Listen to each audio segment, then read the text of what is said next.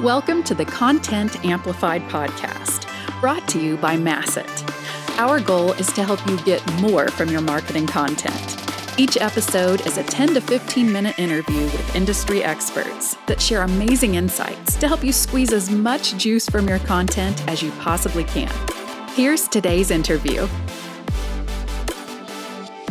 Welcome back to another episode of Content Amplified. Today, I'm joined by Katie. Katie, how are you doing today? I'm great. How are you? Doing well. Katie, thanks for joining us. It'll probably be January before anyone hears this, but it was just Halloween last night. Katie and I had a fun time talking about hauling three-year-olds through the cold weather, getting their candy and all that good stuff. But Katie, before we start, would you mind sharing a little bit about your background and kind of your passions in marketing a little bit? My name is Katie Sweet. I'm Director of Content Marketing at Zappi. Zappi is an agile market research platform. I've been in content marketing for, I haven't done the math, many years. And I think I'm just passionate about using content to deliver value to your audience and something that educates and entertains your audience. I feel like there's a lot of bad content out there, so you're doing a great job if you just provide something that is interesting. So yeah, I think that's probably what I'm most excited about in content. Perfect. Well, thanks again for taking the time today. So we have a fun subject. I think Katie called it a little meta when we were talking before, because we're talking about a podcast on a podcast about podcasting and all that kind of fun stuff. But Katie, you started a podcast like 3 years ago for your business, and it's still going strong. How did that start? What's the origin story of this podcast that you started? So the podcast is called Inside Insights, and it's a podcast for the market research and insights industry. I am not the host like you are, just to clarify. I'm the content marketer behind the scenes. But like all things that started in 2020, it was fueled by the pandemic. When the pandemic hit, we pivoted pretty quickly to putting together this virtual summit. We called it the Virtual Insight Summit. And the whole idea was just to bring the industry together, deliver a series of sessions of insights, leaders, people, folks sharing their experiences. And I think it was a 2-day-long thing. It was very successful. People were really excited about it. And it taught us a few things. We learned that, at least in our industry, and I'm sure this is universal across other industries, was that people were really excited, especially at that time, to connect and to learn from their peers. They were interested in hearing what Zappi had to say, and especially what our president, Ryan Barry, had to say. And we saw that Ryan was a very engaging person, even virtually. I think we knew that he spoke really well in person and is really charismatic, but he was engaging virtually and interviewed really well. And coming out of that, we were like, well, we can't put together this summit like every other month. How else can we sort of keep this going? And I think a podcast was a natural next step for us in that way. And Ryan was super on board. He'll say that he wasn't, but I think that that's a lie, because in my memory, he was like really gung-ho about this. He maybe didn't think it was a podcast necessarily, but he did keep interviewing people and kept sending me interview content that was like completely unplanned for and not strategic. It was just like, oh, I did this interview. And then as a content marketer, you're like, well, this is great. It's almost an embarrassment of riches. Like, what do I do with this content? I don't have a plan for this. I don't have a process for what I'm going to do with this. So putting it within the construct of a podcast made a lot more sense. And then we're like, okay, now we know how we use this and what we do with it and what the interviews should even be about. So anyway, long story short, we decided to do a podcast. I was very hesitant to do a podcast and had been for a long time in my career, because I love podcasts. Actually, it's I listen to them all the time. So when I'm like, no, I don't want to do a podcast, it seems silly, but I'd been very anti-podcast because I didn't think that we could do it well or as well as the companies where this is what they do for a business. Like all the podcasts that I listen to are produced by media companies. And so they are produced, weekly or some other regular cadence. The production value is really good. They're good, entertaining, educational content that you want to listen to. And I know that as a business podcast, we're not just competing with all the other business podcasts, we're competing with any other podcast. And so I wanted to make sure that we could do something good.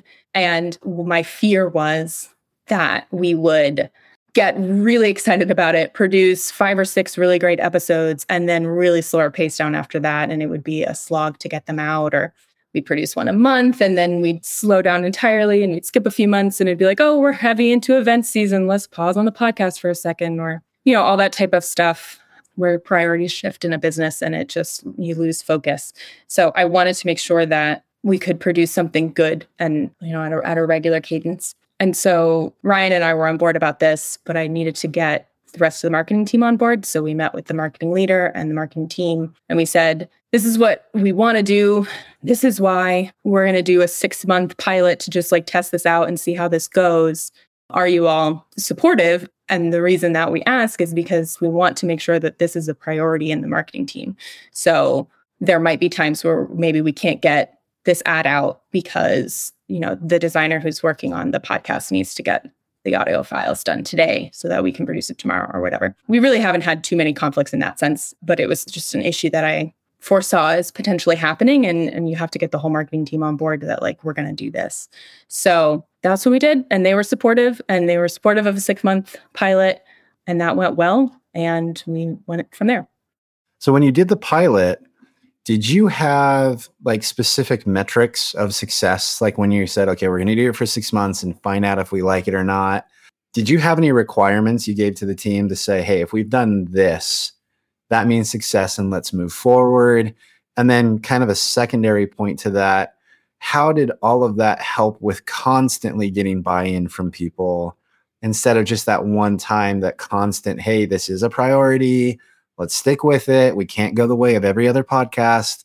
How does that all work, and how do you manage that? So it was hard to say without having like put out an episode what a good number of listens looked like. So I think really we just wanted to make sure the numbers were okay and that they were growing. So like if 3 people listened to the first episode and then 3 people listened to the second and then third, and then you're like, we can't keep producing this podcast for 3 people. So we want to make sure that that number is constantly growing and that it seems like a reasonable number. I think we looked at like, you know, what a business podcast number should look like, but I think every company is so different and your industry is different. So I think it's hard to give a real benchmark in that sense. So we're really just benchmarking against ourselves. We were also looking qualitatively of like how the process is going. Like, if this is hard to get this out and like every episode is stressful and we can't get the time, like Ryan can't make the time and it's hard to get the interviews and like, it is hard, we should stop because there are probably other things that we could do with our time. So that was one of them. I think if Ryan came to the conclusion, like, I can't prioritize this, I have other things, you know, I'm president of this company, I have other things that I need to do, that would be a reason to stop too. But he has been on board the whole time, and the numbers were growing then and now. So we're keeping it going. In terms of constantly getting buy-in, it is a good point, and it is something that I felt like we had to do. I feel like now, after 3 years, we've gotten to a good point. But especially in the beginning, I felt like I needed to be a champion and like a defender of this podcast a little bit, especially as we have new marketing leaders come in.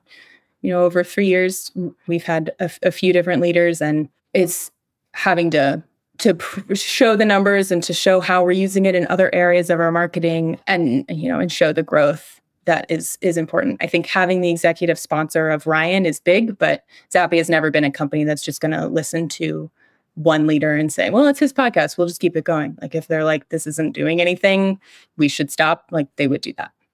If I'm a business, you know, I'm a content marketer or anyone on marketing, and I'm like asking myself the question, should I do a podcast? How do you answer that question for a business? When does it make sense? And when doesn't it make sense to do a podcast?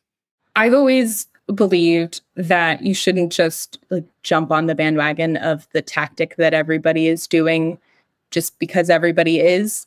I don't think that you need to be on TikTok just because everybody is on TikTok. I think you should have a podcast if you think that you have something to say to your audience specifically, and you think that you could do it well. I think that if you don't have a good angle, if you don't have a good host, then it's not worth doing. And I'm sure there are other avenues that you could explore that would be more impactful to your business. I think we're very lucky to have Ryan, who's a very charismatic interviewer and has a brand in the industry that we can capitalize on. And like, that's a very good fit. we as a brand are known to be innovators and sort of like on the cutting edge of where the industry is going. And so it makes sense to have guests on who have sort of transformed their insights function and to share those insights with the rest of the industry. That all makes sense to us. If we didn't have that fit, if we didn't have something that made sense, then I don't think we would have done a podcast. So that's my tip is like, if you have something to say, have value you can deliver in a podcast format, you know, with a host and a team that can support it, or, you know, that you have a process that can work, then that makes sense. Of course, you're not going to know exactly what you're doing the second you start, and you can experiment and grow and whatever. But like, if you're just doing it to do it, like, I think that that's a bad idea. I think that's a bad idea across all content formats. 100%. Does that make sense? Yep, absolutely. Well, we're getting close to the end of the podcast. So I've got one really kind of useful thing. We always talk about repurposing content. So when you have a podcast episode, obviously you don't just let it sit there as only a podcast episode. What do you do to extract as much value out of the episode as possible? I do think we sort of viewed it like that at the start. We repurposed it in a few ways, but we were just trying to get ears on the podcast. So we'd put it on LinkedIn and be like, a new podcast episode has dropped. Like, go listen. Really trying to get people to listen to it. Our episodes are an hour long. Yours are so much shorter. So that's way less of a time investment. But we're asking people to listen for an hour, and that's a big ask. Of course, we're chopping it up into other things. I think the big one is video clips. So we record video. It's like three-ish minute clips that I'll put together, and we'll put those on LinkedIn. And the view is not necessarily that we'll use them to promote the episode, which I think was maybe our mindset in the past. But it's my mindset of it now is like, if you just watch that one 3-minute clip, hopefully you've learned something. Maybe you haven't learned all the things that you would have in that hour-long episode, but you've learned something.